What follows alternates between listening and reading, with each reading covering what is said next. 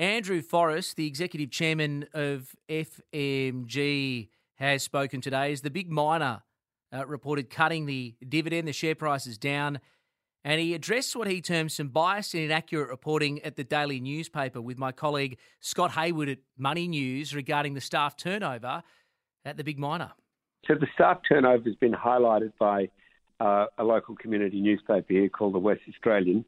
Um, there's there's no basis of that. We are we have the lowest staff turnover in the mining industry across the world, um, and if they're t- if they're talking about oh well what about the 12 leaders, um, just you just got to say we announced that we would be bringing in 10 to 12 new leaders to transform this company.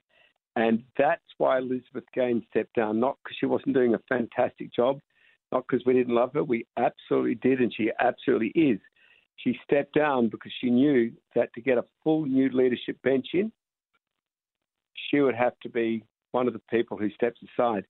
Um, and, you know, unbelievably, we're doing what we said we were going to do.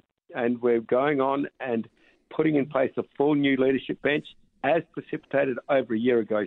That was uh, Andrew Forrest. You can hear more of his chat on our Money News program tonight with Carolee Katsimbarnis. But we can also reveal today that the partnership between Andrew Forrest's private equity company Tattarang and Kerry Stokes' Australian Capital Equity to develop the East Perth Power Station is off.